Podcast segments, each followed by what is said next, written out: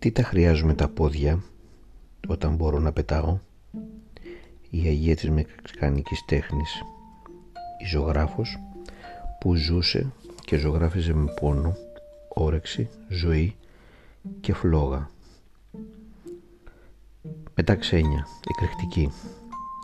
Έζησε και ζωγράφισε με πόθο, λευτεριά και ένταση. Ξεπέρασε το φθαρτό ποναμένο σώμα της και το έκανε αθάνατο, με χρώματα και σχήματα. Η Φρίντα ήξερε, προσπαθούσε να είναι στην ουσία ζωντανή. Ήξερε να χτίζει και να γκρεμίζει, να κολυμπά όπως έλεγε σε μια δίνη με χίλια πρόσωπα.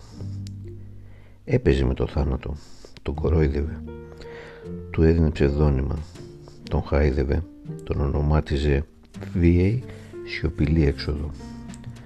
Ταλαιπωρημένη από τραυματισμούς ατυχήματα, αγκαλιάζει τον πόνο, υιοθετεί τη σωματική αναπηρία της. Κοροϊδεύω το θάνατο, του γελάω κατάμουτρα για να μην με νικήσει. Και ξεκινά να ζωγραφίζει τα πράγματα όπως τα βλέπε μπροστά στα μάτια της. Κάνει μοντέλο το ίδιο της το σώμα. Ζωγραφίζει το κορμί της σε μια πληγή με πρότυπο την ίδια την πληγωμένη ψυχή της. Στις μεταμορφώσεις της τέχνη της δοκιμάζει προς όλες τις κατευθύνσεις. Πολιτικοποιείται, μετατρέπει τη ζωγραφική της σε όπλο της Μεξικάνικης Επανάστασης. Μεταμορφώνει πολλές φορές τη ζωγραφική της. Κυρίως όμως βασίζεται να αποδίδει γεγονότα που συνδέονται με πόνο.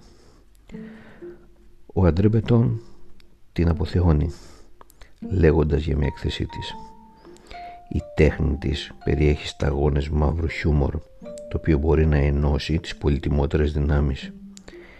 Η ικανότητά της θρέφεται από τη σπάνια έκσταση που προκαλούν η εφηβεία και τα μυστικά μιας ολόκληρης ζωής.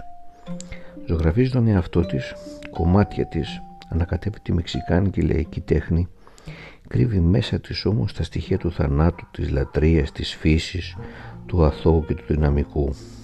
Πηγαία λέει Ζωγραφίζω ό,τι μου κατεβαίνει στο κεφάλι. Μ' αρέσει η έκπληξη και το απροσδόκητο. Στα έργα της υπάρχει πάντα το παράδοξο. Η ζωή της ανάμεσα στο αληθές και το φανταστικό. Στα γραπτά της σημειώνει. Τι θα έκανα χωρίς το παράλογο και το φευγαλαίο; Τίποτα δεν είναι απόλυτο. Όλα αλλάζουν, όλα κινούνται, όλα σβήνουν, όλα πετούν και φεύγουν. Η Φρίντα έγινε είδωλο. Ρίζωσε στο Μεξικό και απλώθηκε σε όλη τη γη. Διέσχισε το χρόνο και τους τόπους. Η τελευταία σημείωσή της στο ημερολόγιό της το 54, 13 Ιουλίου. Περιμένω με χαρά πότε θα εγκαταλείψω τον κόσμο και ελπίζω να μην επιστρέψω ποτέ.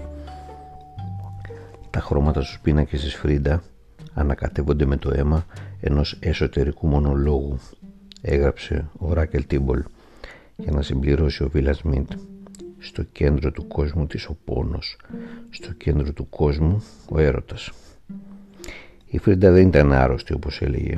Ήταν σπασμένη αλλά ευτυχισμένη όσο μπορούσε να ζωγραφίζει